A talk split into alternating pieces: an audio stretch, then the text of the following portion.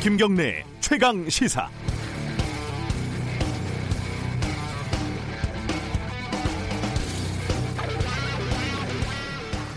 병원에서 지금 치료를 받고 있는 분에게는 좀 야박해 보이는 기사였지만은 그 자유한국당 황교안 대표가 이천십이 년 변호사 시절 한유총에 어, 법률 자문을 해주고 고문 변호사로 활동했다는 사실이 드러났다고 케이비에스가 보도를 했습니다. 당시 사립유치원 설립자의 사유재산을 어, 인정하는 그런 법 개정에 역할을 했다는 겁니다. 자유한국당은 현재 사립유치원의 공공성을 강화하는 이른바 유치원 삼 법을 강력하게 반대하고 있습니다.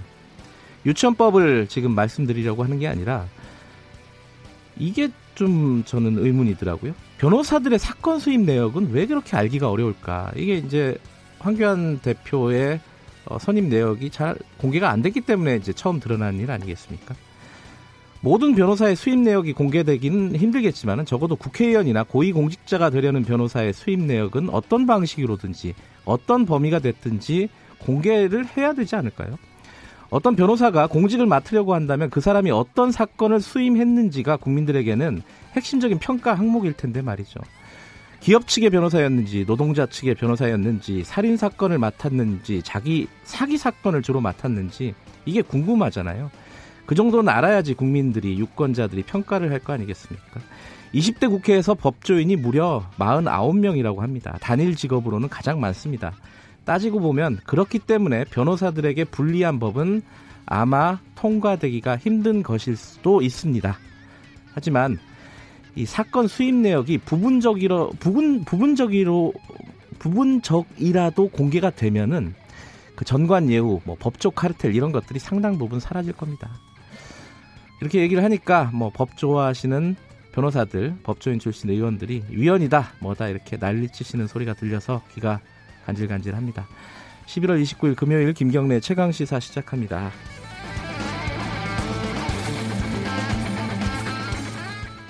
네, 김경래 최강시사는 유튜브 라이브로도 함께하고 계십니다. 문자 참여 기다리고요. 샵 구칠삼공, 짧은 문자는 오십 원, 긴 문자는 백 원입니다. 스마트폰 애플리케이션 콩 이용하시면 무료로 참여하실 수 있습니다.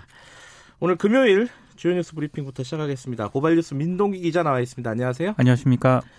어, 어제 대학 입시 관련된 개편 내용이 발표가 됐습니다. 이게 좀 시끌시끌합니다. 정리해보죠. 네. 이천이십삼 학년도 대입부터 서울 소재 열여섯 개 대학의 이 대, 대학 수학능력시험 정시모집 선발 비율이 네. 사십 퍼센트 이상으로 확대가 됩니다. 학생부 종합전형 공정성 강화를 위해서 자기소개서라든가 봉사활동과 같은 비교과 영역 점수 반영은 이천이십사 학년도 대입부터 완전히 폐지가 되는데요. 네. 열여섯 개 대학은 현재 학종, 논술 전형 선발 비율이 전체 모집 인원의 사십오 퍼센트 이상인 그런 곳입니다. 교육부는 논술 전형과 특기자 전형을 정시 전형으로 변경하도록 유도할 방침이고요. 기초생활 수급자, 농어촌 학생 등을 위한 사회적 배려 대상자 전형은 사회통합 전형으로 법제화를 해서 전체 모집 정원 대비 십 퍼센트 이상 선발하도록 의무화하기로 했습니다. 하지만 지난해 대학들에게 정시 삼십 퍼센트 이상 확대를 권고했던 정부가 십오 개월 만에 이제 사십 퍼센트 이상 올리라고 또 입장을 바꾼 걸, 결정이기 때문에 좀 논란이 좀 제기가 되고 있고요. 네. 서울 소재 열여섯 개 대학만을 대상으로 삼는 교육 정책을 만드는 것 자체가 부적절하다 이런 비판도 나오고 있습니다. 여러 가지 지금 논란이 있습니다. 그렇습니다. 지금 말씀하신 대로 너무 자주 바꾸는 거 아니냐. 네. 어, 조변 석계 뭐 이런 말도 떠오르고요. 네. 이게 지금 이 부에서 저희들이 교육부 차관 연결해가지고 관련된 얘기를 좀 나눌 텐데 청취자 여러분들 이 어, 입시제도 개편 관련해가지고 궁금한 거나 의견 있으시면 문자 보내주시면 저희들이 차관에게 직접 물어보도록 하겠습니다. 샵 구칠삼공, 짧은 문자는 오십 원, 긴 문자는 백 원입니다. 콩은 설명 안 되겠습니다. 자, 어, 어제 박근혜 대통령 소식이 하나, 전 대통령 소식이 있었습니다. 이게 좀 법리적으로 복잡한 얘기예요. 간단하게 좀 설명 좀 해주시죠. 국정원장들로부터 특수활동비를 받은 박근혜 전 대통령에게 네. 징역 오 년을 선고, 이심이 징역 오 년을 선고를 했거든요. 네. 근데 대법원이 이걸 파기를 했습니다. 사건을 서울 고등법원으로 돌려보냈는데요. 국고손실죄하고 일부 뇌물수수죄를 이심 판결은 무죄로 봤는데 네. 아, 이게 유죄 취지의 파기환송을 했다는 그런 얘기입니다. 음흠. 국고손실죄 같은 경우에는 국가 회계사무를 집행하는 사람이 돈을 빼돌렸을 때 가중처벌하는 그런 범죄인데요. 이심 재판부는 국정원장이 회계관계직원에 해당되지 않는다고 판단을 했는데 대법원은 국정원장도 회계직원, 회계관계직원에 해당한다 이렇게 판단을 했습니다. 특수활동비를 실제로 지출함을, 지출하도록 함으로써 자금 지출 행위에 관여했다는 그런 얘기인데요. 네. 이게 회계관계 업무를 실질적으로 처리했다는 게 이제 대법원의 판단입니다. 네. 이렇게 되면은 박근혜 전 대통령의 형량은 더 늘어날 가능성도 있습니다.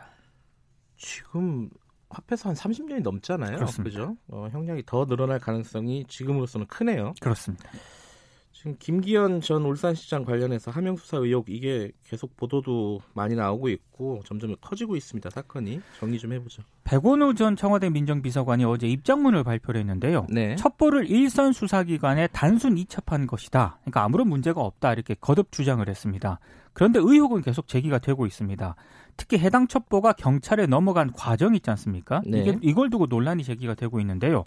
검찰은 청와대 민정수석실이 해당 첩보를 경찰청에 넘기는 과정에서 정식 공문으로 등록하지 않고 음흠. 인편으로 경찰에 넘긴 정황을 파악을 했습니다. 네. 그러니까 흔적을 남기지 않기 위해서 이런 방법 쓴 것 아니냐는 게 검찰이 의심하고 있는 그런 대목인데 흔적은 많이 남아가지고 지금 이렇게 보도가 되는 거 아닌가요? 그렇습니다. 경찰은 청와대 첩보를 인편으로 받았다 이런 점은 인정을 하면서도 음흠. 여기에 무슨 정해진 양식은 없다는 그런 입장입니다. 네. 검찰은 경찰이 청와대에 수사보고를 한 횟수가 열 차례 이상이고 압수수색 사실도 사전에 보고한 것으로 의심을 하고 있는데요. 경찰청은 청와대 보고는 아홉 번이었다고 밝혔고요. 네. 백 전 비서관은 아예 수사보고를 받은 사실을 부인을 하고 있습니다. 네. 오늘 조선일보를 보니까 김기현 전 울산시장 주변을 압수수색하기 한 달 전부터 경찰이 수사진행 사항을 청와대에 보고를 했다. 또 이렇게 보도를 하고 있습니다. 경찰청은 통상적인 보고라고 얘기를 하는 거예요. 다른 사건들도 다 보고를 한다 이런 식으로. 그렇습니다. 주요 사건들, 버닝썬 사건 이런 것들. 양쪽에 할 말들이 좀 있는데 제가 볼 때는 이 첩보가 누구로부터 왔느냐 이게 핵심인 것 같아요. 그렇습니다. 네, 이게 혹시 뭐 민주당 관계자라든가 이쪽에서 왔으면은 문제가 커질 것이고 그렇지 않으면은 좀 다른 양상이 될 것 같은데 그걸 밝히는 게 중요할 것 같습니다. 거기에 대해서는 지금 나오는 게 없어요. 아직까지는. 그렇습니다. 그죠? 예. 어, 이게 검찰이 표적 수사를 한다 이렇게 지금 여권에서는 좀 반발을 하고 있죠. 그러니까 청와대하고 여권 내부는 이제 그런 시각을 보이고 있는데요. 네. 특히 공수처 설치 법안과 검경 수사권 조정 법안의 처리 동력을 떨어뜨리기 위해서 검찰이 좀 무리수를 두고 있다 이런 불만도 터져 나오고 있습니다. 네. 특히 이제 검찰이 피의 사실을 공표하지 않겠다는 자체 개혁안을 좀 무시한 채 음흠. 다시 조직적인 흘리기 악습을 되풀이하고 있다는 그런 반응도 네. 나오고 있는데요. 특히 여권은 조국 전 법무부 장관을 겨냥한 검찰의 수사에 강한 의구심을 표하고 있습니다. 오늘 한겨레에는 다수의 청와대 관계자들이 한참 전 사건을 다시 뒤지는 이유와 관련해서 자녀 표창장 의혹 등 조국 전 장관의 혐의 입증이 지지부진하니까 무리하게 수사를 확대하는 것 아니냐 또 이렇게 비판했다고 보도를 했는데요. 네. 홍익표 더불어민주당 수석 대변인은 검찰이 수사 중인 사건을 외부에 고의적이고 의도적으로 흘리는 것은 법을 위반하는 정치행위라고 강하게 비판을 했습니다. 물론 뭐 검찰은 여기에 대해서 경찰과 관련된 수사, 보고나 이런 부분들이 늦게 이루어졌기 때문에 뭐 어쩔 수 없는 부분이었다 이렇게 지금 항변을 하고 있죠. 네. 마지막 소식 전해주시죠. 경찰이 청와대 근처 집회를 제한해달라고 요청한 서울 맹학교 측에 대해서 어제부터 신변 보호 조치에 나섰습니다. 학교 앞에 경찰관을 배치하기로 했는데요. 발단은 지난 십구 일 학부모들이 청와대 주변의 집회 시위를 금지해달라고 경찰에 요청을 했는데 이 이후에 일부 보수단체 시위대가 학교까지 찾아와서 가만히 있지 않겠다면서 협박을 했기 때문입니다. 학부모들이 굉장한 위협을 느꼈다고 말을 하고 있는데요. 네. 한국기독교총연합회가 지난 이십오 일 경찰이 청와대 앞 집회를 제한한 이후에도 계속해서 야간 집회를 이어가고 있습니다. 음. 한기총 측은 맹학교 학습권과 소음 등을 이유로 경찰이 성스러운 예배를 방해하고 있다고 주장을 하고 있습니다. 네, 어, 뉴스 브리핑 여기까지 듣죠.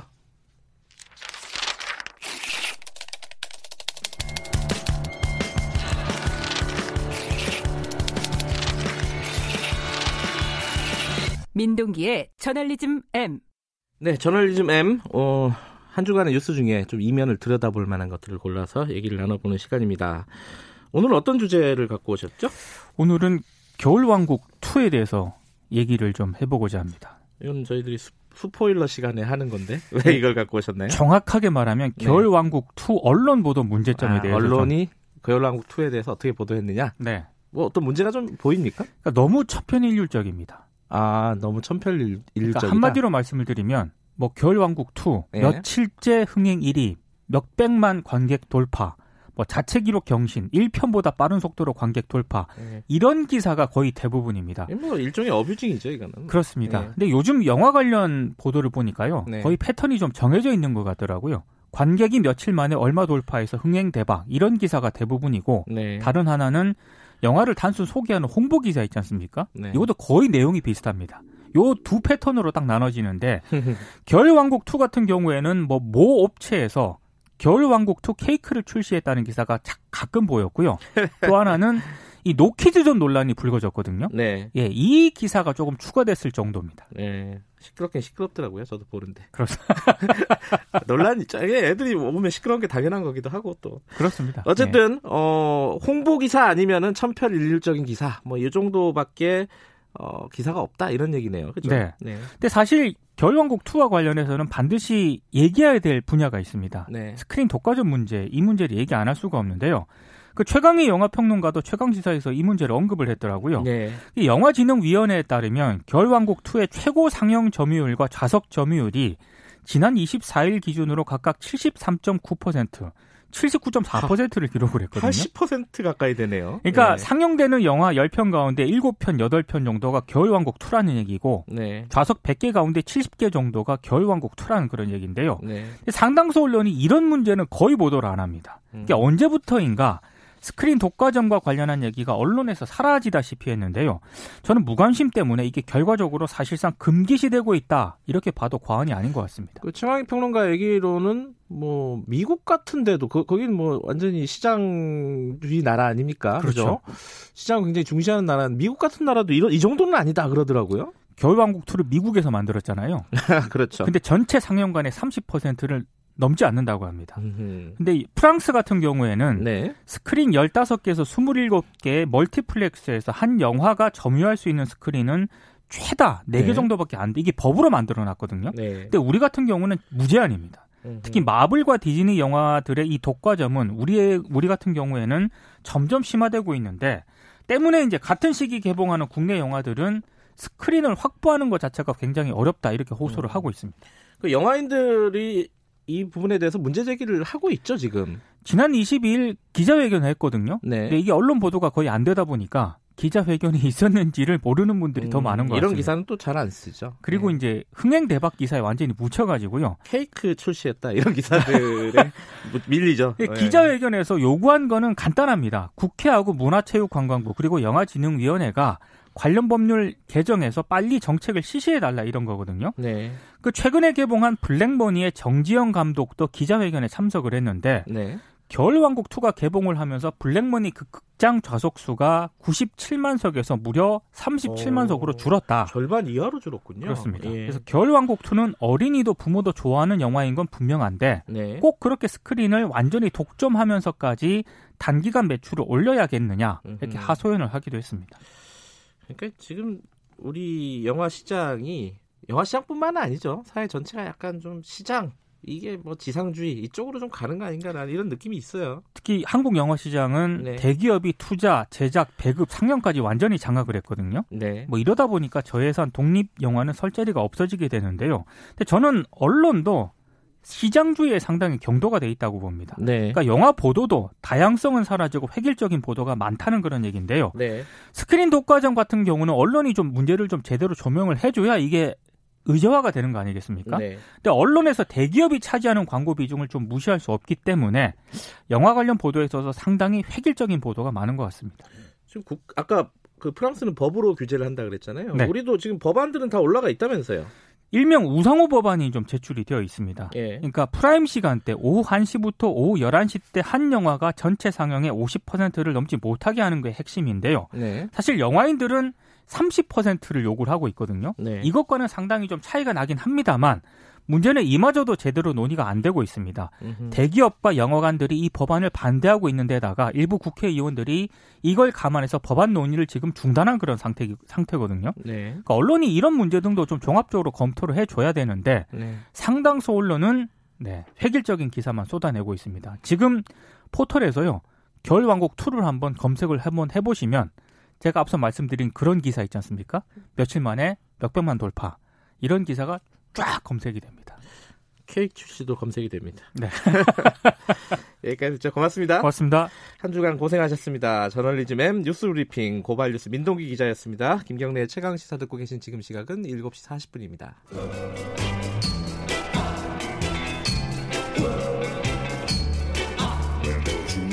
정글 같은 아침 시사의 숲에서 오늘도 웃고 울고 즐기며 사는 자연인 김경래 씨.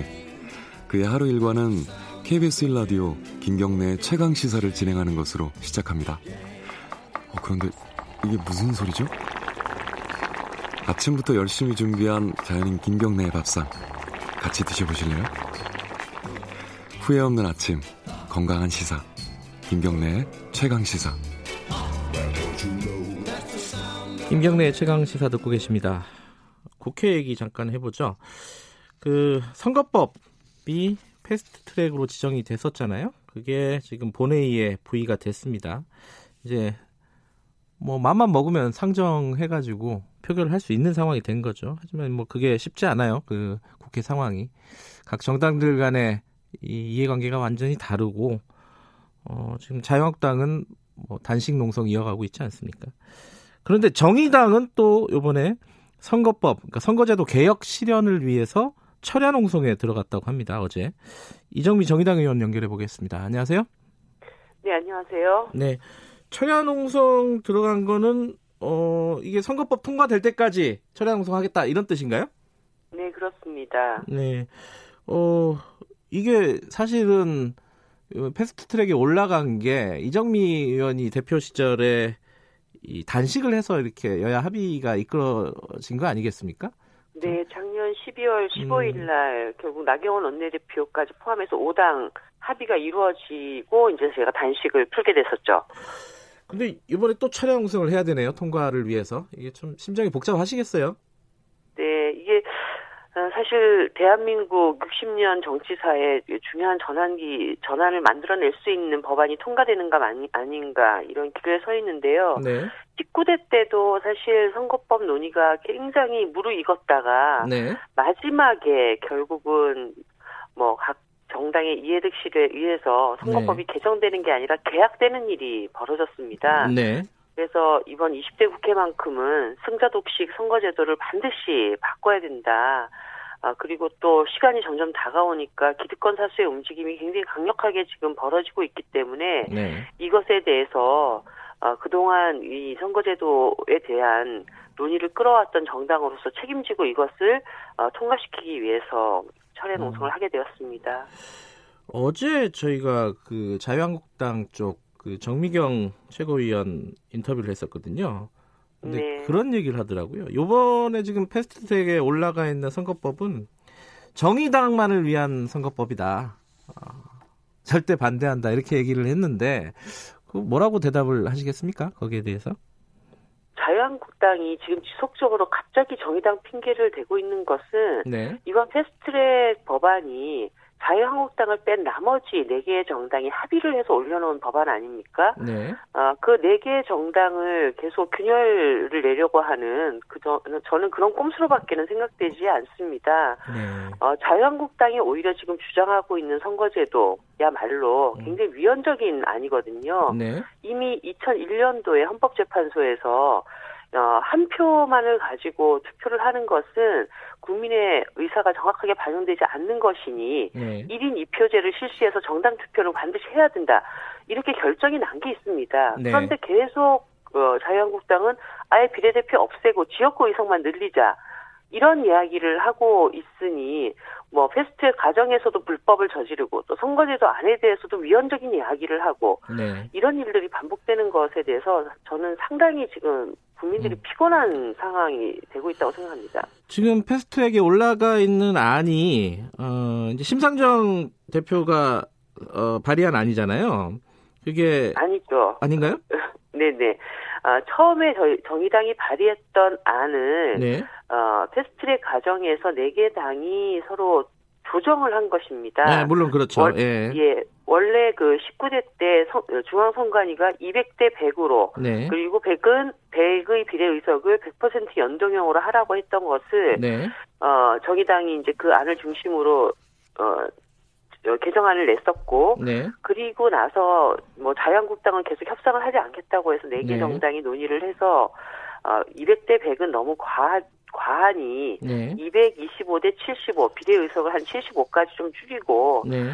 어, 연동형도 백 퍼센트 적용하는 것을 오십 퍼센트만 적용하는 준연동형으로 네. 하자 이렇게 합의해서 올린 것이죠. 지금 그러니까 어쨌든 그 안이 원안이 이백이십오 대 칠십오 어, 지역구를 상당폭 줄이는 방안으로 올라가 있는데 이 부분이 좀 논란 이제 뭐랄까요 그 각 당 이해관계가 복잡합니다. 어, 지금 정의당에서도 윤석열 원내대표가 한 비례대표 육십 석까지 요 정도는 양보할 수 있다 이렇게 인터뷰를 한 걸 봤어요. 어, 어느 정도까지 지금 협상이 가능하다고 보세요? 이 부분은? 어, 일단 뭐 구체적인 미세 조정은 네. 필요하다고는 보지만 네. 지금 매번 총선이 있을 때마다 한 천만 표 정도의 사표가 발생합니다. 즉 국민들이 투표한 네. 어, 표, 어, 득표 결과가 의석에 반영되지 못하는 그런 네. 상황이 벌어지고 있기 때문에 이러한 사표를 최소화하는 그런 방향이 돼야 된다. 그래서 어, 국회 의석의 대표성과 비례성을 어, 일정하게 제대로 보장할 수 있는 수준으로는 네. 어, 선거법 개정이 돼야 된다. 저희들은 그렇게 보고 있습니다. 그게 이제 어느 정도 선이냐 이게 문제인데 왜냐하면은 이게 지금 원안이 올라갔을 경우에 자유한국당 빼고서라도 이게 과연 통과가 될까 이렇게 좀 의, 뭐랄까 어, 걱정이나 혹은 뭐 의심하는 분들이 많이 있습니다. 그래서 좀 조정을 현실적으로 좀 조정을 해야 되는 거 아니냐. 그 이인영 원내대표 민주당 원내대표 같은 경우에 저희들랑 인터뷰를 하면서. 연동형만 자유한국당이 약속해주면 합의해주면은 나머지 것들은 굉장히 유연하게 매우 유연하게 협상에 임하겠다라고 했거든요. 그 뜻이 의석수는 상당폭 좀 양보할 수 있는 거 아니냐라는 뜻으로 읽혔어요. 어떻게 보세요, 이 부분은? 어, 뭐 예를 들어서 이백오십 대 오십 그 이런 정도. 이야기가 예. 지금 나오고 있거든요. 예, 예. 그런데 사실 비례의석 오십이라고 하는 것은 지금 사십칠 석에서 세 석을 늘리는 겁니다. 예, 예. 어, 뭐 올 한 해를 쭉 떠올려보시면 알겠지만 네. 이 선거제도를 개혁하기 위해서 사당이 그동안 상당한 논의를 해왔고 자유한국당은 거의 국회를 폭력으로 난장판을 만들어 놓는 일도 네. 벌어졌습니다. 그런데 이 비례에서 세석을 늘리려고 우리가 지난 일 년 동안 이렇게 해왔는가. 어, 연동형 비례대표제의 애초의 취지를 충분히 살리지 못하는 어떤 안이 나오게 된다면 네. 사실은 어, 우리가 치른 비용이 너무나 크다고 봐야죠. 그러니까 네. 사실 뭐 십구 대 때도 결국 그렇게 그런 이해관계 때문에 계약이 됐던 일이 있는데요. 네. 뭐 정치를 하는 사람들이 꼭 다음 선거에서 내가 당선돼야 돼. 이것만을 생각하고 이해득실만을 따진다고 한다면 네. 국민들에게 어떻게 좋은 제도를 드릴 수 있겠습니까? 또 그런 것을 감수할 수 있어야지 제도 개혁이라는 것도 가능한 거죠. 그러니까 네. 모든 당들이 지금 혁신을 얘기하는데 그 혁신의 전제는 내 것을 내려놓는다고 하는 것에서 시작되는 겁니다. 그것 없이 어, 개혁이라고 하는 것이 제대로 그 뜻을 취지를 발휘할 수 있겠는가 이런 질문을 드리고 싶습니다. 그 자유한국당을 뺀 나머지 정당 민주당을 포함한 정의당까지 해서 여야 사 플러스 일 협의체 이걸 가지고 나경원 원내대표가 이 얘기를 했어요. 그러니까 의석수를 어차피 거기서 좀 조정을 해야 되잖아요. 그러면 거기에 대해서 시장통 흥정만도 못한 수준이다 이렇게 얘기를 했어요. 이 부분은 어떻게 받아들이실 수 있겠습니까? 아니 모든 법안은 네. 다 그런 조정을 거칩니다. 음흠. 뭐 국회가 일당 독재로 운영되는 곳이 아니기 때문에 네. 여러 당들은 자기 이해관계가 있고 그 이해관계를 서로 조정하는 것을 흥정이라고 하면 국회에서 다뤄지는 모든 입법 과정을 흥정이라고 얘기를 할 수가 있는 것이죠. 네. 예를 들어서 지금 나경원 원내대표께서 너무 뭐 독한 말들을 마구 쏟아내고 계세요. 네. 지금 어, 이런 그 패스트트랙 추진 과정을 불법이라고 얘기를 하는데 왜 국회 선진화법을 어긴 불법, 폭력불법은 수사를 안 받으러 가십니까? 음흠. 그리고 협상이 아니라 협박이라고 얘기를 하시는데 내 의견이 백 퍼센트 관철되지 않으면 우리는 절대 뭐 협상 자리에 가지 않겠다.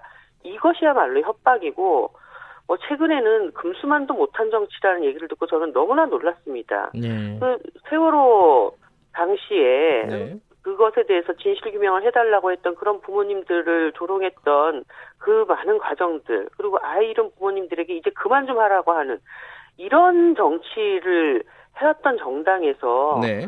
어, 이런 말, 이런 말씀을 하신다는 것은 그야말로 적반하장입니다.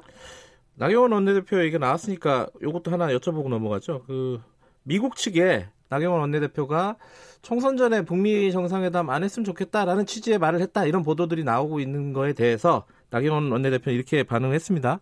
틀린 말 한 거 없다. 어, 틀린 말 한 거 아니다. 할 말 한 거다. 이렇게 반응을 했는데 여기에 대해서는 뭐라, 정의당 쪽에서는 어떻게 생각하십니까?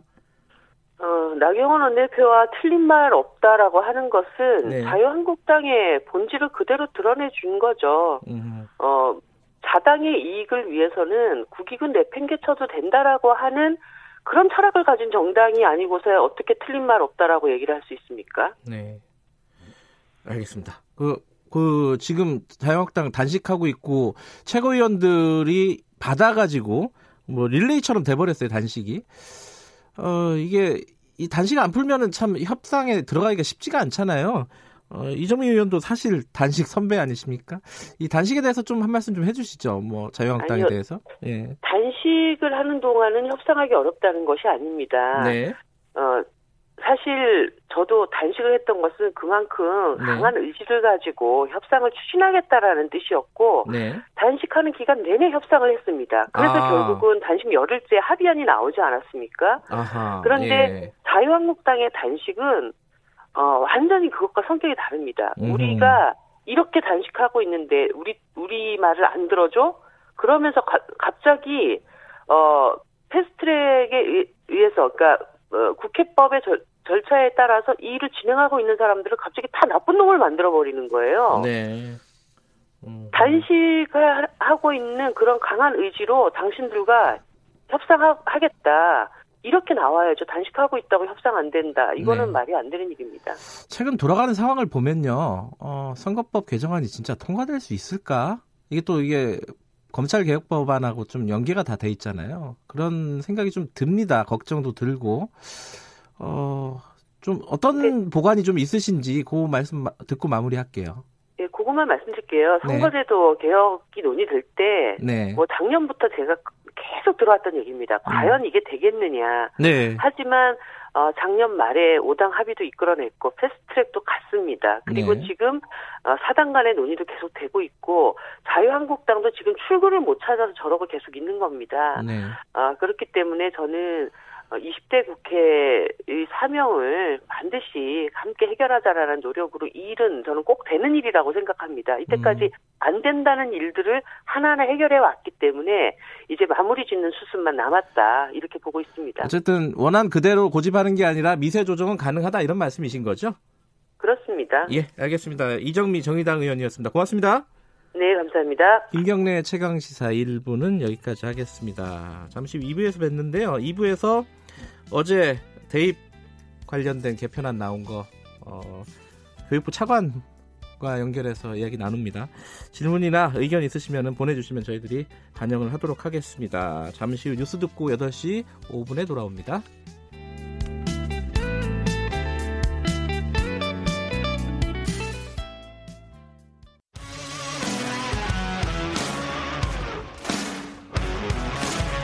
뉴스타파 기자 김경래 최강 시사. 김경래 최강 시사 이 부 시작하겠습니다.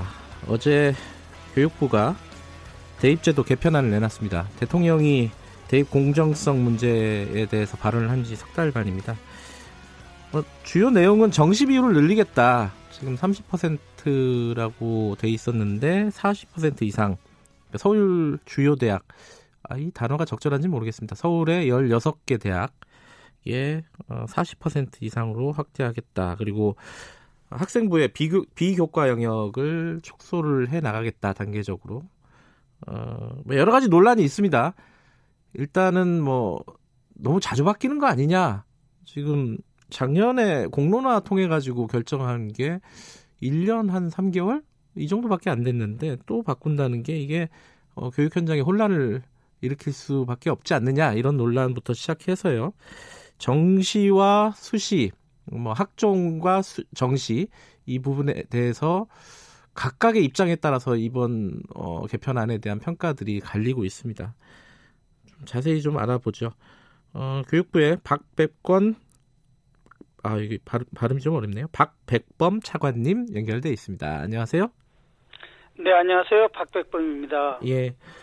뭐 좀 큰 틀에서 몇 가지 좀 여쭤보고 내용을 내용으로 들어가야 될 것 같아요. 오늘 네. 아침에 뭐 신문이나 이렇게 보셨죠, 다? 예, 저 스크랩 중심으로 네. 일독하고 나왔습니다. 여기 보니까 이 신문들이 그 기사 제목들을 다 이렇게 뽑았어요. 예를 들어 뭐 한국일보 같은 경우에는 조국 사태발 대입 개편, 한겨레도 일 년 만에 또 바꾼 대입 정책, 중앙일보는 조국 딸이 바꾼 대입, 조선일보도 조국 때문에 또 바뀐 대입 정책. 이 비판이 전체 큰 틀에서 보면 가장 많은 것 같아요. 이 조국 전 장관 때문에 대입제도가 이렇게 한꺼번에 바뀌는 게 말이 되느냐. 여기에 대해서는 좀 말씀을 좀 듣고 시작을 해볼게요. 예, 그 우리 언론에서 항상 그 대학 입시 정책에 대해서는 이제 크게 취급을 해주시는 경향이 있는데요. 그렇죠. 냉정하게 네. 보시면 네.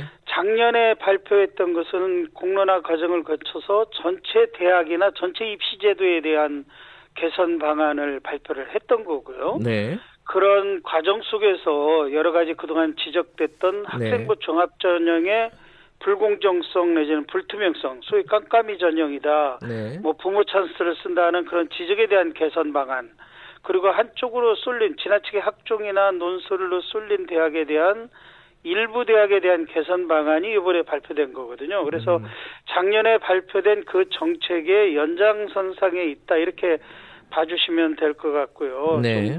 너무 이제 민감하게 지나치게 반응한다기보다는 네. 기존의 정책의 바탕을 두고 거기서 바꿔야 될 것들을 바꿔나간다, 음. 이렇게 봐주시면 되겠습니다. 한마디로 얘기하면 이제 내년 입시에서 지금 정시를 삼십 퍼센트 이상으로 좀 맞췄잖아요, 이 대학들이. 예, 예. 네, 그렇습니다. 그러면 당장 이제 어, 이천이십삼 년부터 어, 정시 비율을 사십 퍼센트로 맞춰라. 그 전에도 이제 네. 좀 늘려나가도록 좀 교육부에서 조정을 할 거 아니겠습니까? 네. 그게 너무 빨리 바뀐 거 아니에요? 좀 해보고 이게 맞는 건지 안 맞는 건지, 문제가 있는 건지 없는 건지 좀 파악을 해보고 나서 그 다음에 늘리든지 줄이든지 뭐 이걸 결정하는 게 합리적인 거 아니냐라는 생각이죠. 이게 비판한 쪽에서 보면은. 어떻게 보세요?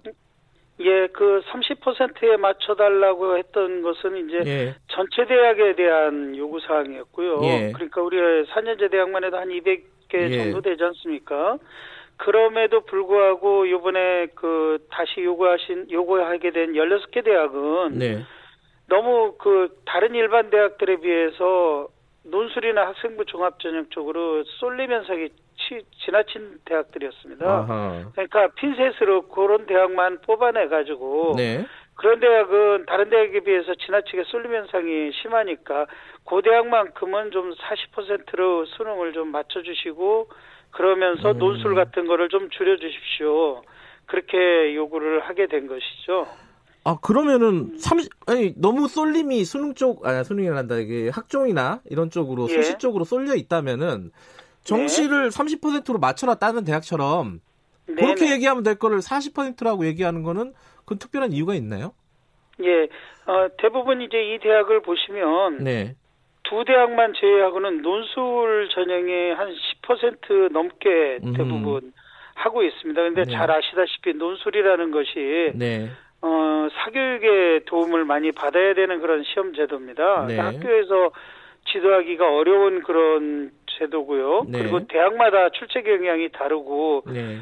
또 그 전공마다 다른 그런 현상이 나타나서 주로 이런 대학들은 논술 전형을 또는 일부 특기자 전형이 있습니다. 어학이라든지 글로벌 특기자 전형을 또 활용하는 네. 대학도 있는데 그것도 마찬가지로 일반 학교에서 정규 교육과정으로는 주, 대비하고 준비하기가 어려운 그런 그 입시제도거든요. 그래서 네. 이런 것들을 좀 어, 수능으로 돌리게 되면 네. 기존의 이 대학들이 또 저 학생부 종합전형 한 삼십에서 사십, 많은 경우에는 팔십 퍼센트까지 하는 대학도 있습니다만 그런 데하고 좀 밸런스가 좀 맞춰지지 않겠느냐 그런 음. 차원에서 저희들이 권유하고 유도를 하게 된 것입니다. 네. 어, 청취자분이 이 문자를 보내주셨습니다. 이육오공님이 이거 아무리 변명을 해도 대통령 말 한마디에 바꾼 거 아니냐, 우리 애들이 불쌍하다, 이런 문자 보내주셨는데 여기에 대해서는 뭐라고 대답을 해주실 수 있겠습니까? 예. 어, 지금 이제 주목하시는 게 이게, 저, 일부 대학, 열여섯 개 네. 대학의 저기 수능이 확대되는 거에만 주목을 하시는데요. 네. 사실은 더 그 심각했던 것은 많은 대학들이 이제 학생부 종합전형을 하고 있는데, 네. 그 학생부 종합전형에서 생기는 여러 가지 불공정한 요소, 이런 것들에 대한 개선 요구는 꾸준히 있어 왔었거든요. 예, 예. 그래서 그런 거에 대해서는 지난달부터, 지, 저, 구월 말부터 저희들이 실태 조사를 했고, 거기서 네. 여러 가지 문제점들이 나왔기 때문에 그 개선 방안을 지금 아울러서 발표하게 된 거고요. 네네. 다시 말씀드립니다만 이 열여섯 개 대학은 어 그 특히 저 논술 위주 전형이 좀 있고 네. 그다음에 학생부 종합 전형에 그쪽으로 쏠림 현상이 심했기 때문에 좀 균형을 맞춰 달라는 음. 의미에서 일부 제도 개선을 했다, 이렇게 말씀드릴 음. 수 있을 것 같습니다. 근데 지금 이제 어 사교육 말씀도 하셨잖아요. 이 논술 네네. 같은 경우에. 근데 지금 어 또 교육 단체, 뭐 정교조라든가 이런 교육 단체들에서 얘기하는 거는 이런 정시를 확대하면 오히려 사교육 시장이 훨씬 더 커진다. 그리고 어 사교육을 어, 고가의 사교육을 받을 수 있는 학생들한테 유리해진다라는 거잖아요. 이 부분은 어떻게 생각하십니까? 어 그런 경향이 있음을 뭐 인정하지 않을 수는 없을 예. 것 같은데요. 네. 그런데 우리가 전통적으로 수능이라는 게 네. 단순하게 그, 그 교과를 암기해 가지고 하는 그런 과목들이 아니고요. 네. 그야말로 융합적인 사고나 어떤 거기에서 교과 간에 그 서로 연결이 있는 그런 사고를 측정하는 시험이거든요. 네. 그래서 사실은 저희로서는 학교 공부를 충실히 해서도 그 대비가 어느 정도 가능하다. 그래, 음. 그렇기 때문에 그동안에도 봐, 봐오셨습니다만 저 시골에 있는 그 대, 고등학교를 나온 사람들도 수능에서 고득점 하는 경우도 있고요. 물론 거기에다가 이제 사교육을 받으면 더 도움이 된다는 것은 뭐 사실이라고 생각을 합니다. 네. 근데 이제 저희들이 그렇기 때문에, 어, 이 그 수능을 확대하는 경우에도 논술이나 그 사교육의 영향이 지나치게 큰 논술을 좀 수능으로 돌려달라는 그런 음. 부탁의 말씀을 대학에다 드렸고요. 네. 기존의 학종은 그렇게 되면 그런 대학들은 학종 그대로 남아있는 거라고 보시면 되고요. 네. 그리고 이번에 또 어려운 형편에 있는 우리 아이들이나 또는 저 일반 고등학교의 그 대학 진학을 좀 더 수월하게 할 수 있도록 기회균등 전형이라든지 지역균등 전형을 확대했다는 말씀을 드리겠습니다. 그러니까 차관님도 어, 정시를 확대하면은 사교육 시장이 좀 어, 흔들릴 수 있다, 문제가 있을 수, 커질 수 있다, 이런 부분에 대해서는 일정 부분 좀 인정하시는군요. 지금 말씀 들어보니까. 네, 뭐 저 사실은 그런데 좀 우려가 있고요. 네. 그다음에 이제 재수생이 증가한다는 그렇죠. 그런 지적이 네. 있는 것도 저희들 잘 알고 있고요. 네. 그래서 이제 일선 학교에서 좀 더 더 충실하게 그 교육이 실시가 돼가지고 교육이 돼서 네. 굳이 이런 도움 없이도 좀 어, 충분히 수능을 준비할 수도 있고요. 또는 여전히 그래도 학생부 종합전형 내지는 교과전형이 아직도 많은 편입니다. 네. 그러니까 사, 그 지금 언론에서 나오거나 우리 저 학부모님들이 생각하시는 것처럼 한꺼번에 모든 대학들이 다 이렇게 수능으로 쏠리는 게 아니기 때문에 네. 여전히 교, 교내에서 교과활동 또는 정규적인 비교과활동을 중심으로 학창생활을 충실히 하면 네. 대학 진학하는 데 대비가 충분히 될 거라고 그렇게 생각을 합니다. 근데 이게 어, 차관님도 이제 교장 선생님을 하셨었죠? 네. 교사도 했고 교장도 네. 했습니다.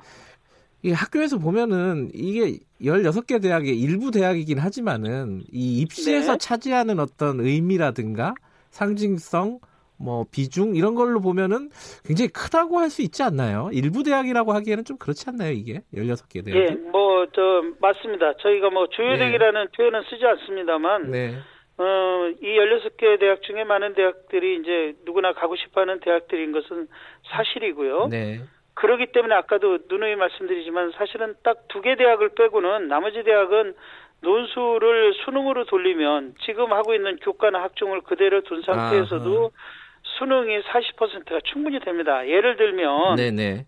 지금 거기 그 열여섯 개 대학에 나와 있는 그 수능 그 비율이 대개 이십구 퍼센트, 이십육 퍼센트에서 삼십삼 퍼센트, 심한 경우에 삼십팔 퍼센트까지 현재 하고 있고요. 네. 논술은 어 팔 점 팔 퍼센트, 구 점 육 퍼센트에서 최고 많은 경우에 십육 퍼센트 현재 하고 있습니다. 네. 대부분 십 퍼센트를 넘고 있습니다. 네. 그래서 저희들이 논술은 폐지 쪽으로 유도를 음, 할 것이고 네. 이 논술이 십 퍼센트 넘는 논술이 수능으로 돌아가게 되면 사십 퍼센트 충분히 음. 넘습니다. 예, 그래서 기존의 학종과 수능이 적절하게 균형을 유지함으로써 우리 학생들 입장에서는 선택권이 그만큼 확대됐다 이렇게 볼 수도 있습니다. 그러니까 이번 어제 발표된 정책의 핵심이 이제 어, 정시 사십 퍼센트 이상이 표면적으로 나왔지만은 그 속을 예. 들여다 보면은 논술 폐지를 좀 유지, 유도, 유도하는 맞습니다. 게 핵심이군요. 이게 그렇습니다. 논술과 음. 특기자 전형을 폐지를 유도해서 그걸 수능으로 돌려달라는 부탁을 대학에다 드리는 거고요. 네. 거기에 아울러서 그 사회적 배려 대상자로 한 네. 기회균등 전형은 십 퍼센트를 의무화를 하고, 네. 그 다음에 일반 고등학교나 그 소위 그 뭐 좀 어려운 형편에 있는 고등학교, 저 지방에 있는 고등학교를 위한 기회균등, 저 지역균등 전형, 지역인재 전형을 현, 저 그 십 퍼센트, 그 다음에 현재는 많이 하고 있는 대학들은 일부 이십 퍼센트까지 확대를 해달라고 저희들이 권고내진 유도를 하고 있고요. 네. 또 만약에 지방에 있는 고등학교를 졸업하는 학생들은 네. 지방에 있는 국립대는 또 지역인재 전형이 있습니다. 네. 그래서 약대라든지 의대, 간호대 이런 많이 가고 싶어하는 대학은 또 그 지역에 있는 인재를 많이 뽑도록 음. 그렇게 지금 법에 지역대학 육성법에 그렇게 돼 있다는 말씀을 드리겠습니다. 예. 그 정시나 뭐 이런 부분들은 여기까지만 여쭤보고요. 이 학종 얘기 네. 좀 더 여쭤볼게요. 학종이 예, 무력화되는 거 아니냐? 그러니까 사실상 어, 비교과 영역을 축소하고 결국 그 뭐 이렇게 학, 뭐 외부 동아리라든가 수상시절 이런 것들을 다 없앤다는 거잖아요. 지금 방침은. 그죠. 그것도 예 지나치게 한쪽으로 부풀린 측면이 있는데요. 그래요? 일선 음. 학교에 계시는 선생님들은 다 알고 계십니다. 우리가 학교에서 제일 많이 참여하는 활동이 교과 활동이 있지 않습니까? 네. 국영수 사회과학 배우는 교과 활동이 한 구십 퍼센트 정도 되고요. 네. 그다음에 학교에서 하는 또 비교과 활동이 있습니다. 소위 창의 체험 활동이라고 하기도 하고 네. 자동 봉진이라고 해서 자율 활동, 동아리 활동, 봉사 활동, 진로 활동이 이 비교과 활동인데요. 네. 학교 정규 교육과정에서 운영되는 이 모든 교과 비교과 활동은 그대로 남아있는 겁니다. 음흠. 이게 대부분이고 네. 그동안에 문제가 돼 왔었던 학교 밖에서 또는 부모 찬스를 활용해서 하게 되는 그런 게 조금 그 가미될 수가 있는 네. 개인적인 자율 동아리 활동이라든지 또는 네. 의대 가는 애들이 개인 봉사활동이라고 그래가지고 저 병원 가서 봉사활동하고서 저기 그 증명서 떼와가지고 이거 좀 넣어주십시오 하는 그런 것들이 있습니다. 그렇게 네. 어, 정규 교육 과정이 아닌 교사가 직접 관찰하거나 확인할 수 없는 그런 그 비, 일부 비교과 활동을 없앤다는 얘기입니다. 그러니까 아. 사실은 전체에서 따지면 그 일부 비교과 활동은 제가 봐서는 한 오 퍼센트도 되지 않을까 아닌가. 음. 특히 이거는 어, 소위 강남 지역이라든지 네. 조금 그 어, 부모 찬스를 많이 쓰는 아이들한테는 이게 유리했었지만 지방에 있는 고등학교라든지 그 열악한 환경에 있는 아이들은 활용할 수 없는 그런 활동들을 전부 네. 제거하고 정규적인 비교과 활동은 여전히 남아있는 겁니다. 근데 이게 이제 애, 애초에 학종을 도입을 한 게요. 학교에서 네. 다양한 활동 학생들이 예, 뭐 예. 입시 공부 국영수만 하지 말고 다른 것도 좀 많이 해라 이런 취지잖아요. 쉽게 말하면은. 네네. 근데 이제 이게 사실상 종합 전형이 아니라 학생부 어, 교과 전형 같은 형태로 돼 버리면은 그런 취지 자체가 어, 과거로 돌아가는 거 아니냐. 이런 비판, 이거에 대해서는 어떻게 말씀하시겠습니까? 저는 오히려 역으로 생각을 하는데요. 네. 금방 말씀드린 것처럼 학교 밖에서 그 저 비정규 교육과정으로 이루어졌던 그 비교과 활동이 이제 없어지게 되면 네.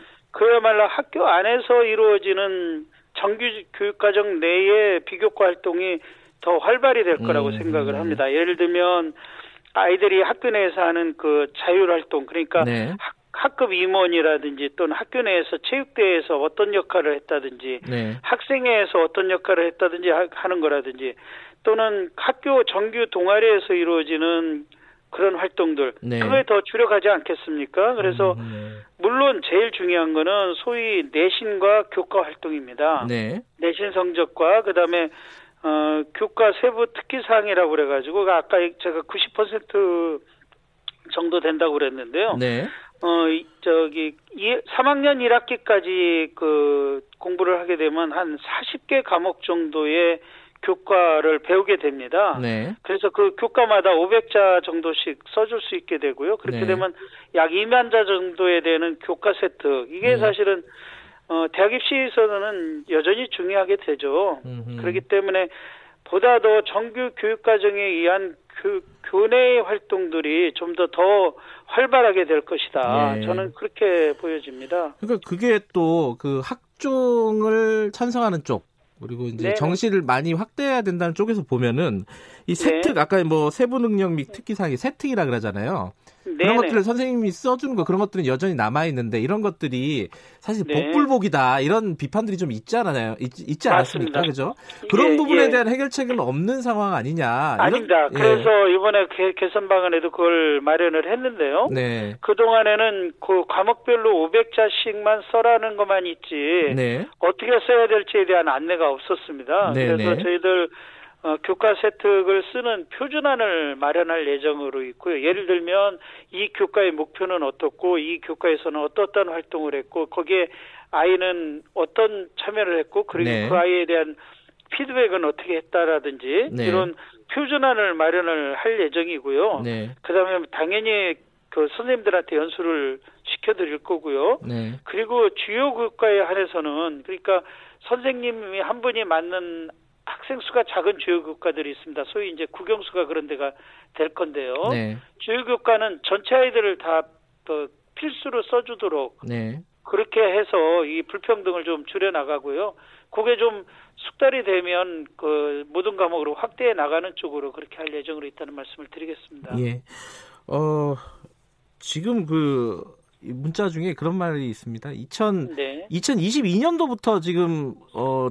그 정시를 확대하는 거를 어, 권유를 권고를 한다는 말이잖아요. 열여섯 개 대학에. 네네, 네네. 근데 그거 지금 고일 고일이잖아요. 그 애들이 지금 네네, 해당되는 네네. 학생들이 고일인데 지금 고일들은 네. 어, 지금 입시 제도에 맞춰 가지고 공부를 하고 있는데 이게 네. 어, 가능한 일이냐? 이게 너무 지금까지 했던 어떤 계획들을 다 바꿔야 되는 거 아니냐? 이런 불만을 좀 말씀해 주셨어요. 어떻게 생각하세요? 그 그 쓰신 분이 어떤 분이신지 잘 모르겠습니다만 제가 생각에는 학생이나 학부모는 아닌 것 같습니다. 왜 그러냐면 아 그래요? 양기영 예, 님인데요. 아. 예, 예. 왜냐하면 예. 한번 생각을 해보십시오. 고등학교 일 학년이면 당연히 학교 교육에 충실히 해야 된다고 생각을 할 거고요. 아 그건 약간 좀 교육... 이상론 아닌가요? 아니요, 아니요.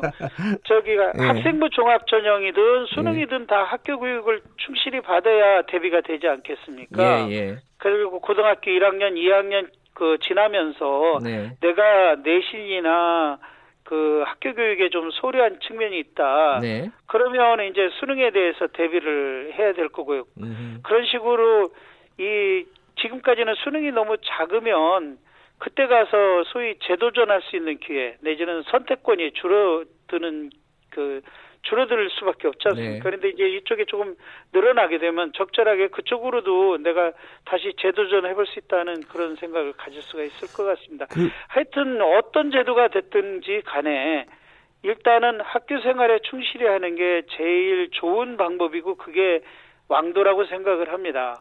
너무 이것저것에 이게 휘둘릴 필요가 없다는 생각을 가지시는 게 중요하다고 저는 아, 봅니다. 그게 참 원칙적으로 예. 맞는 얘기인데 이게 예, 입시의 예. 당사자들은 또 그렇게 생각을 잘 못하잖아요. 예컨대 학종이 네. 이 변별력이 떨어지게 된다면은 만약에 지금보다요. 어떤 네네. 부작용은 좀 감소하더라도 학종의 변별력이 떨어지게 되면은 주요 학교들이 예컨대 심층 면접 이런 것들을 강화하는 방향으로 하면은 또 다른 어떤 준비해야 되는 것들, 사교육 이런 것들이 또 발생할 학생들의 부담 이런 것들이 생기지 않을까 이런 걱정도 있더라고요. 근데 이제 그 금방 사회자님께서 네.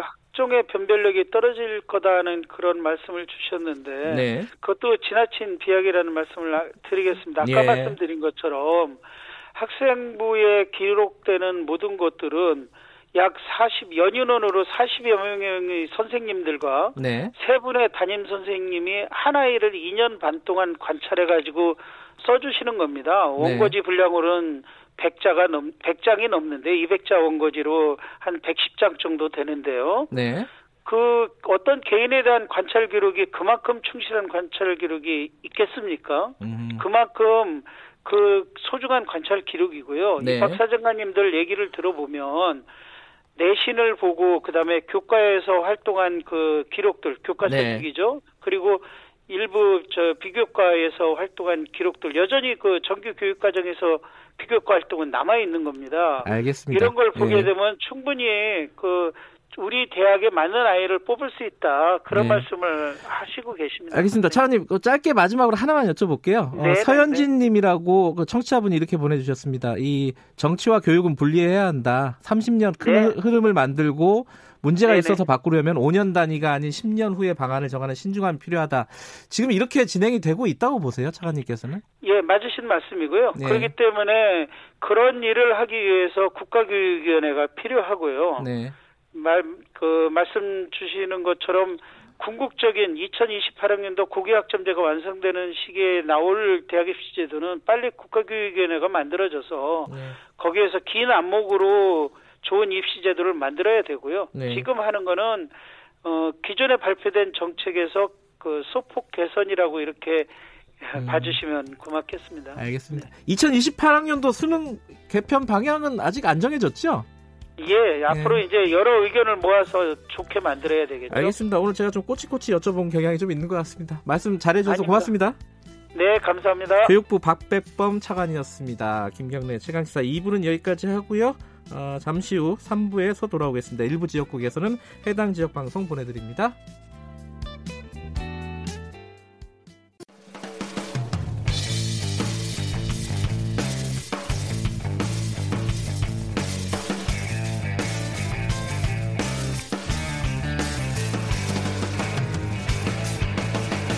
김경래의 최강시사. 어, 민식이법, 뭐 해인이법, 태호법 이런 어, 아이들의 이름이 붙어진 법안들 뉴스에서 많이 들으셨을 것 같습니다. 최근에 특히요. 지금 국회에서 계류 중인 법안들인데요. 제대로 통과가 안 돼가지고 부모님들이 지금 애가 타고 있습니다. 어, 이 사회가 아이들을 어, 안전하게 어, 키우는 거는 일종의 책임인데 그게 제대로 안 되고 있는 상황인데 그게 고쳐지지 않는 거죠. 어, 지금 계속 국회에 가셔서 국회의원들 설득하고 어, 여론에 호소하고 부모님들이요 하시는 분들이 계속 저희들 눈에 지금 보이고 있죠. 어, 오늘은 그 부모님들을 좀 스튜디오에 모시고 관련된 얘기 좀 나눠보겠습니다. 최근에 여러 가지 뉴스가 있었으니까요. 음, 두 분을 모셨습니다. 먼저 민식이법이라고 많이 들으셨을 겁니다. 자세한 내용은 조금 이따 얘기하고요. 김민식 군의 아버님 김태양 선생님 나와 계십니다. 안녕하세요. 네, 안녕하세요. 네. 그리고 해인이법 이혜인 양의 아버님 이은철 선생님 나와주셨습니다. 안녕하세요. 네, 안녕하세요. 예. 어 이게 예, 뭐랄까요? 참 이런 얘기 하기가 어려운 얘기인데 좀 그래도 해야 될 얘기니까 제가 조금만 편하게 얘기하겠습니다. 아이들이 사고를 당한 뒤에 어, 부모님들이 좀 모임 같은 것들을 만드셨던 모양이에요. 어, 이은철 선생님께서 좀 말씀해 주시죠. 네, 이제 그 시민 단체를 기반으로 해서 네. 그 비슷한 같은 사고를 음. 같은 아픔을 가지고 있는 부모님들이 네. 지금 모여서 목소리를 내고 있는 상태입니다. 뉴스를 보니까 그 굉장히 좀 많으시더라고요. 이게 뭐 저희들이 이제 실제로 이름을 아는 아이들은 몇 명 되지는 않는데 네. 굉장히 좀 한 십 분, 이십 분 막 계속 보이시더라고요. 네. 어, 김태양 선생님 그 한 몇 분 정도 같이 이렇게 뜻을 모아서 일을 하고 계신가요? 아, 현재 저희가 육아족들이 같이 모여 있는 가족들은 네. 이제 혜인이 어머니 아버님하고 네. 이제 태호 어머니 아버님 네. 그다음에 저기 하준이 어머니 아버님 네. 그다음에 저희 이제 민식 엄마 아빠 이렇게 있고요. 아, 네 가족이군요. 네, 네, 네 예. 가족이고요. 예. 나머지 분들은 이제 시민단체 정치하는 엄마들이라고 아, 저희와 예. 뜻을 함께해서 예. 물심양면으로 도와주신 분들이 계세요. 예. 그래서 항상 저희가 국회 음. 활동을 할 때 같이 해주시고 계십니다. 네. 최근에 거의 매일 국회에 가시죠? 예. 네. 아니 근데 제가 좀 이건 궁금하기도 하고 걱정이 되고 그런 부분이 있는데 생업이나 이런 부분에는 지장이 없으세요? 아버님이 좀 굉장히 많죠. 그러니까요. 어, 근데 뭐 여기에 다 같은 마음으로 움직이는 건 네. 지금 생업이 문제가 아니라 네. 저희 아이들의 일이 가장 우선시 되기 때문에 네. 예, 그러니까 뭐 다른 건 생각 안 하고 그냥 일단 이 일에 집중하고 음. 있는 거죠. 민식이 아버님은 네. 생업이나 이런 부분에 괜찮으세요 지금? 저희는 생업을 아예 다 그만뒀습니다. 아, 진짜요? 네. 아이고. 자, 그 아마 많은 분들이 아시겠지만 국회 상황 구체적으로 얘기하기 전에 네. 어, 그 민식이 그리고 네. 태, 혜인이가 어떻게 사고를 당했는지 좀 들어야지 이게 어, 그 다음 순서가 이해, 이해가 될 것 같아요. 법안이 왜 필요하고 이런 것들. 또 말씀하시기가 힘들긴 하지만 어쨌든 민식이는 최, 최근이죠. 몇 달 전이죠. 네. 그게 이제 그 스쿨존에서 어, 차량에게 어, 차량한테 이제 사고를 당한 그 케이스고요. 맞죠? 네. 아, 민식이 네. 예. 그리고 어, 혜인이는 좀 오래됐어요. 한 삼 년 전이죠. 그죠? 한 삼 년 칠 개월 정도 됐어요. 예. 그 어떤 사고인지 기억 못 하시는 분들이 좀 있을 것 같아요. 간단하게 좀 말씀해 주실 수 있어요? 그 이제 어린이집에서 예. 이제 하원하려고 버스에 타는 과정 중에 네. 건너편에 있는 유치원에서 음. 제동장치를 아무런 조치를 취하지 않은 차에 이제 흘러내려와서 아, 그 차에 그, 충격을 받은. 그러니까 부실하게 주차된 차량이 그렇죠. 어, 흘러내려와서 네. 사고가 난 그런 거군요. 근데 이제 거기에서도 이제 사고가 난 후에 어린이집에 이런 미흡한 대처 그리고 네. 제대로 되지 않은 응급처치 네. 이런 걸로 인해서 복합적으로 네, 그래서 아이가 안타깝게 떠나간 그 사고 같은 경우는 누가 책임을 지거나 법적으로 네. 처벌을 받거나 그랬던 게 있나요? 없죠. 지금 뭐 그 차주에 관련된 건 네. 뭐 형사상으로 재판 결과가 금고 일 년에 집행유예 이 년이 음. 되, 나왔고요. 뭐 어린이집 같은 경우는 증거불충분으로 무혐의 음. 처리가 나왔습니다. 그런 것들을 방지하기 위해서 그런 사건을 방지하기 위해서 법안이 당시에 제출이 됐죠. 네. 표창원 의원. 네, 맞습니다. 아직 계리 중이고요. 네. 어, 민식 같은 경우에는 네. 지금 그 법안이 바로 제출이 됐나요? 그 뒤 이후에 사건 이후에? 네, 법안은 바로 제출됐고요. 네. 현재 이제 저희 아이들 법안 중에 민식이법하고 하준이법은 이제 행안위 전체 회의까지는 통과된 상태고요. 네. 이제 어저께부로 이제 행위법은 행안위 소위까지만 통과가 됐고 네. 이제 태호 유치원이법이나 한음위법은 아직도 계류 중입니다. 음. 근데 이제 어, 청취자분들이 사건 좀 이해를 하셨을 것 같은데 그 다음이 문제예요, 사실. 네. 또 어, 어머니 아버님들이 우리 애들은 다쳤지만 네. 아, 어, 사고로 먼저 갔지만은 이 사회를 좀 안전하게 만들기 위해서 여러 가지 좀 제도를 만들어야겠다라고. 생각하시고 생업까지 다 이렇게 버리고 나오신 거잖아요. 근데 그 뒤에 일이 어떻게 진행이 됐느냐 이 부분이 이제 지금 핵심적인 문제인데 국회에서 간단하게 하면 왜 이런 법들이 굉장히 좀 쉬운 법일 것 같아요. 무슨 정치적인 쟁점이 있는 법도 아니고 이게 무슨 예산안도 아니고요. 왜 법이 통과가 안 될까? 특히 이제 어, 삼 년 육 개월, 삼 년 칠 개월이라고 하셨잖아요. 사고가, 사고가 난지는 예. 그렇고 지금. 국회에 계류 중인 기간은 삼 년 삼 개월 예. 정도 되고 있는데 왜 안 되고 있을까? 그게 논의는 좀 되고 있었습니까? 통과야 뭐 그 다음 문제라고 치더라도 어, 혜인이법 같은 경우는 처음에 이제 예. 너무 광범위한 처벌 수위다 해서 아, 표 의원님께서 이제 한 삼 년에 걸쳐서 네. 계속 수정하고 보완해서 네. 올해 팔월에 다시 재발의를 하셨거든요. 예. 이제 그 어린이 안전 법률안이 네. 이제 어제 이제 법안 소위에서 일 차 상정이 된 거고 저희가 생각했을 땐 네. 음, 뭐 지금 말씀하셨다시피 네. 뭐 이게 쟁점 사항도 아니고 네. 그리고 누가 들어도 당연한 그리고 기본적인 이런 법이인데 네. 그동안 계속 계류 중에 있었다라는 건 저희 생각으로서는 관심이 없었던 것밖에 없어요. 관심이 네. 없었다? 네. 그러니까 쟁점 사항도 아니고 기본적인 거지만 관심이 없었던 거죠. 음. 그런 관심 없는 국회의원들을 많이 만나셨을 거 아닙니까? 아버님들이, 그죠? 어머니, 아버님들이 만났을 때. 얘기를 하시잖아요. 이거 관심 좀 가져달라. 이게 심각한 문제니까 빨리 좀 통과를 시켜달라라고 얘기하면 뭐라고 대답들을 합니까? 솔직히 저희가 네. 뭐 행위법을 발의해주신 표창원 의원님, 네. 저희 민식법을 발의해주신 강훈식 의원님, 네. 뭐 태호 유치원법을 발의해주신 이정미 의원님, 네. 뭐 하준이법 이용원 의원님 이런 의원님들을 제외하고는 네. 다른 국회의원분들을 만나 뵙기가 쉽지가 않아요. 아하. 그래서 저희가 그분들을 만나 뵈려고 가는 국회를 가는 이유가 그 그분들을 만나 뵙고 부탁을 드리려고 국회를 가는 거예요. 아하. 그래서 무슨 소회의가 있거나 상임위가 네. 있거나 네. 이런 회의가 있을 때만 그 앞에서 뵐 수 있기 때문에 네. 그 만나 뵙고 부탁드린다. 꼭 좀 관심 가져달라 하고 부탁드리려고 계속해서 국회를 찾아가고 있는 겁니다. 그러니까 법안 네. 회의가 열릴 때 그 앞에 서 네, 계신 네, 이유가 네. 그래서 서 있는 겁니다. 음. 만, 평소에 만나 뵐 수가 없기 때문에 네. 그럴 때만이라도 만나 뵙고 부탁을 드리고자 저희가 국회를 계속 찾아가 서 있는 겁니다. 근데 만나면은 이게 지나가면서 이제 인사를 할 거 아닙니까, 그죠? 예. 호소도 하시고 네. 그럼 반응이 어때요?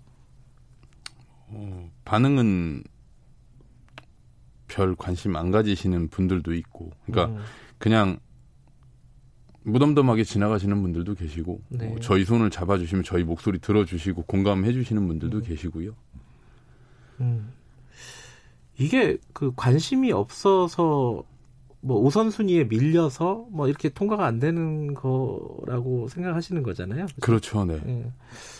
근데 그 정당들이나 네. 그 의원들은 이게 관심 있고 중요하다고 항상 얘기하잖아요. 네, 네.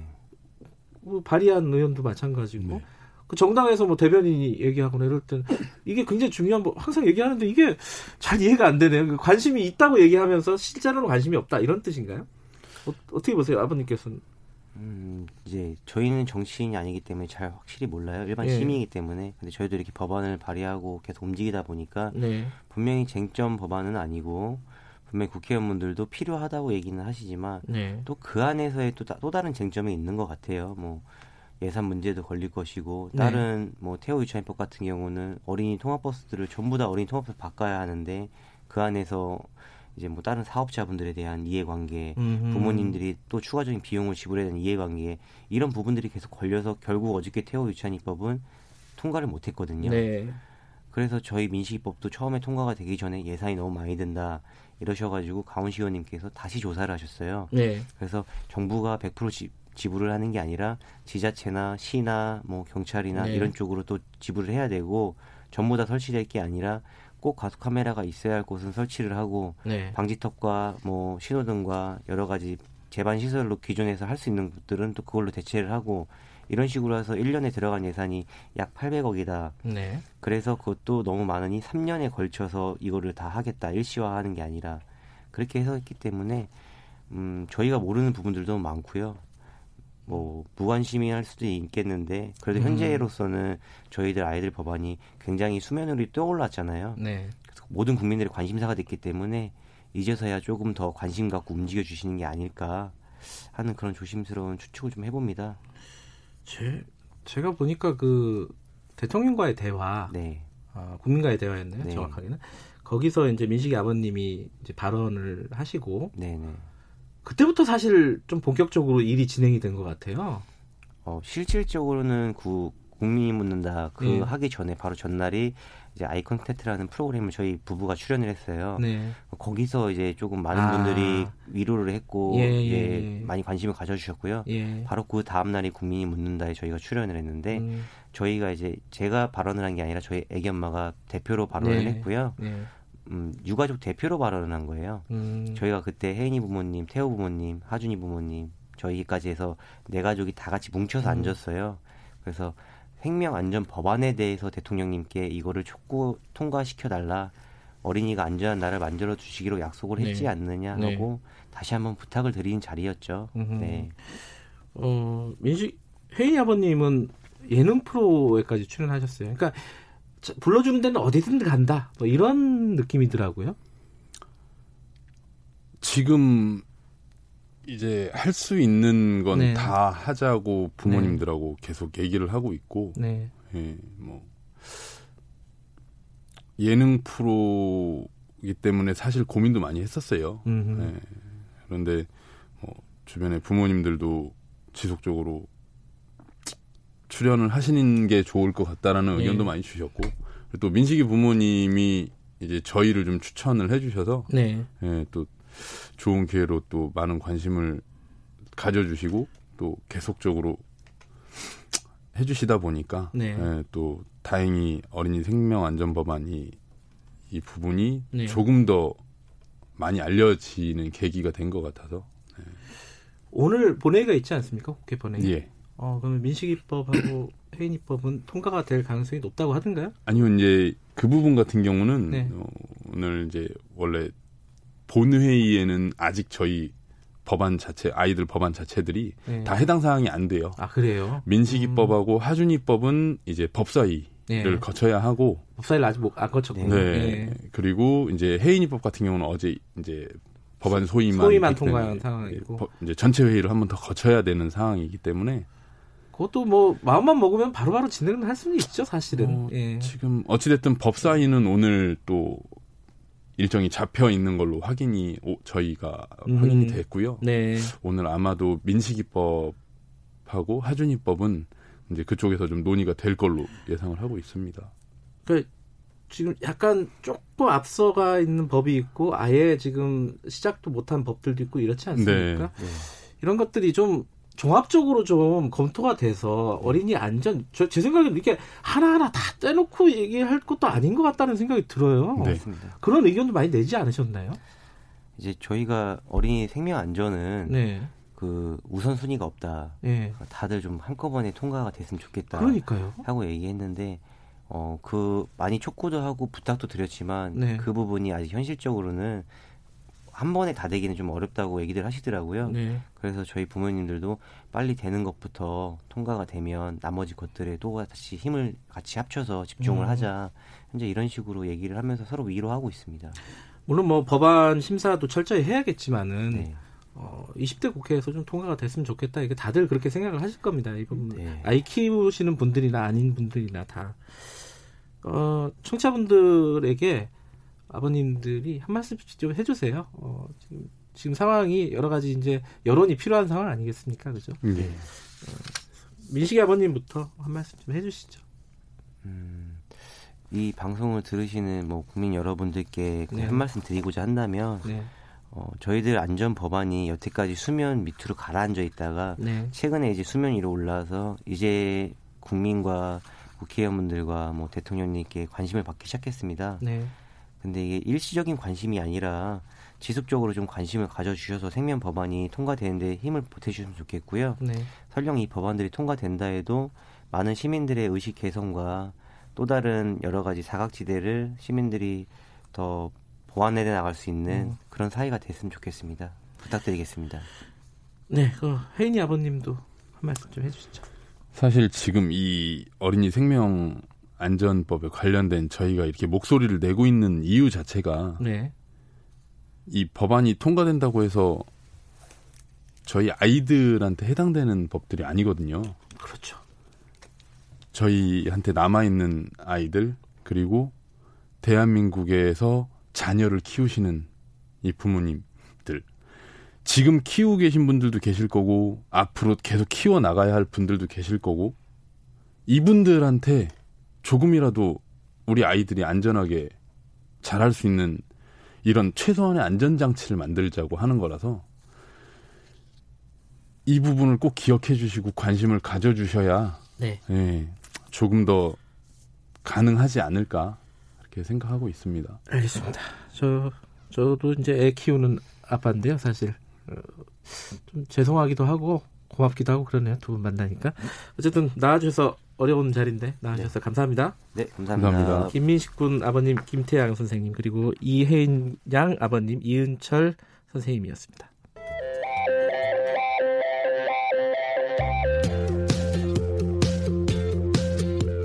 오늘 하루 이슈의 중심, 김경래의 최강시사. 네, 얼마 전에 종부세, 종합부동산세 고지서가 발송이 됐다고 합니다. 어, 저는 못 받았어요. 받으신 분들은 어, 좋을 수도 있는데 아 내가 우리 집 비싼 집이구나 이렇게 생각할 수도 있지만은 어, 이게 좀 부담된다 이런 기사들이 많이 있습니다. 어, 이 진짜 부담이 되는 정도인지 어, 이런 걸 좀 생각을 해볼 필요는 있을 것 같아요. 경북대 최한수 교수님 연결해서 관련 얘기 좀 여쭤볼게요. 안녕하세요. 예, 안녕하세요. 네, 어, 이게 어느 정도 부담이 된다고 보면 됩니까? 이게 신문기사 보면은 아, 종부세 때문에 카드를 잘라버리겠다, 외식도 못하겠다, 뭐 이런 기사, 불만이 나오는 기사들이 많더라고요. 예, 그 일단 뭐 누구나 세금은 다 내기 싫어하고요. 그렇죠. 최근 들어 네. 경기도 안 좋기 때문에 세금이 부담이 되는 건 사실입니다. 네. 그리고 사실 종부세의 경우 수치를 보면은 네. 이천십육 년에 한 일조 육천억쯤 됐어요. 네. 근데 올해 예상치가 삼조니까 사실은 굉장히 빠르게 증가한 세금은 맞고요. 네. 또 종부세가 수도권이 한 칠십오 퍼센트를 내고 그다음에 서울 강남인 경우에 그 종부세 대상 금액 예, 해당하는 집이 한 이십 퍼센트쯤 돼요. 이천십육 년 기준으로. 네. 그러다 보니까 아무래도 우리 언론이 이쪽, 이, 여기 사시는 분들 의견을 좀 과대대표하는 경향이 있거든요. 그래서 사실은 네. 뭐 세금 폭탄이라는, 폭탄이란 말이 나오는 게 예. 대충 이런 맥락인 것 같습니다. 대략 계산하면요. 한, 내 아파트가 한 삼십억짜리다. 어, 그랬으면 좋긴 하겠지만. 어쨌든 삼십억짜리다. 그러면 종부세가 뭐, 다 조금 차이는 있겠지만 지역마다 한 한 백오십만 원 된다고 하는데 이 정도 계산하는 게 맞나요? 글쎄 그거는 백오십만 원 좀 더 될 것 같은데요. 좀 더 되네요. 음. 예, 예, 예. 그러면은 이게 일 년짜리잖아요, 세금이. 그렇죠. 일 년에 한 번 낸 거, 십이월에 한 번 냅니다. 그죠. 예. 그러면 뭐 한 달에 십만 원에서 이십만 원 뭐 이 정도 네. 정도겠네요. 그죠? 그, 음. 예, 예. 뭐 그렇게 보실 수도 있죠. 예. 예. 이게 좀 부담 부담스럽다면 부담스러운 돈이지만 또 이게 좀 헷갈리네요. 그렇게 폭탄이라고 부를 정도까지인지. 아, 네, 그러니까 두 가지 측면이 있는 것 같습니다. 일단 예. 이 종부세는 자산과 되거든요. 그러니까 네. 무슨 말이냐면 소득이 없고 이익이 없어도 내야 되는 거죠. 그러니까 아. 우리가 보통 세금이라는 건 이익이 생기면 그분의 일부분을 내는 게 일반적이기 때문에 네. 어, 사실은 이제 현금이 생기고 그거에 세금을 내는 건데요. 네. 자산과세는 현금이 없어서 유동성에 직면할 수가 있어요. 그러니까 예컨대 네. 뭐 흔히 말하는 이제 뭐 캐시 푸어라고 하는 그러니까 네. 돈 자산은 많은데 현금이 없는 사람들 중에 음흠. 뭐 세금을 내서 대출을 받는 건 사실은 굉장히 불쾌한 일이죠, 누구나. 음흠. 그래서 조세 저항이 큽니다. 일반적으로 자산과세가 소득과세에 비해서 조세 저항이 크고요. 네. 또 다른 이유는 뭐냐면 이게 종부세가 일종의 부동산 투기에 대한 징벌세라는 인식이 있어요. 예. 근데 종부세 내는 사람 중에는 일주택, 일주택 소유자가 있거든요. 네네. 그럼 사실은 내가 이거 투기 목적도 아니고 거주하는 건데 네. 단순히 좀 집값이 비싸다고 이렇게 세금을 한 번 더 내야 되느냐 음흠. 이런 사실은 심리적 거부감이 있고요. 네. 그래서 액수와 사실 무관하게 근데 사실 올해 액수가 굉장히 많이 오른 건 사실이고요. 네. 가장 큰 이유는 집값이 올랐으니까 오른 거거든요. 네네. 그래서 다, 아, 말씀드렸다시피 그 두 가지 이유로 다른 세금에 비해서 일반적으로 조세장이 좀 높습니다. 음. 근데 궁금한 건 그러면은 청취자분들도 궁금한 게 그럼 우리나라가 상대적으로 이 자산에 세금을 매, 많이 매기는 나라인가? 이 어떤 어때요? 보면은 비교를 해보면? 아, 예. 그 우리가 제가 보기에 여러 가지 데이터가 있는데요. 네. 오이시디 평균인 것 같아요. 오이시디 평균 정도? 음. 예, 그러니까 예를 들면 이제 종부세가 우리 어, 지디피 대비 보유세 비중이 이게 이천십육 년 데이터인데요. 네. 영점팔 퍼센트쯤 됩니다. 네. 근데 오이시디 평균이 한 일점일 퍼센트 되고요. 아. 그다음에 이제 전체 조세에 비해 보유세가 얼마나 되느냐. 예. 이게 우리가 사 점 삼 퍼센트인데 오이시디가 약 사 점 오 퍼센트거든요. 네. 따라서 이제 이 종부세는 우리 수준이 지금 보유세 수준인 오이시디 평균, 그러니까 뭐 더 많이 내는 것도 아니지만 네. 그렇다고 덜 내는 것도 아닌 것 같아요. 제가 음... 보기에는. 예. 이게 집값 잡으려고 어, 예. 잡기 위해서는 본질적으로는 이 보유세를 좀 높여야 되는 거 아니냐 이런 의견들이 일부 있습니다. 여기에 대해서는 세금 전문가시니까 어떻게 생각하십니까? 그러니까 뭐 제가 말씀드리면 네. 종부세는 부동산 투기 억제책으로 치면 되게 무딘칼입니다. 그러니까 아, 그래요? 음... 예, 오히려 역, 역설적으로 무딘칼이고요. 그래서 더 다른 방법들이 있죠. 예, 근데 대출을 제어한다든가. 네.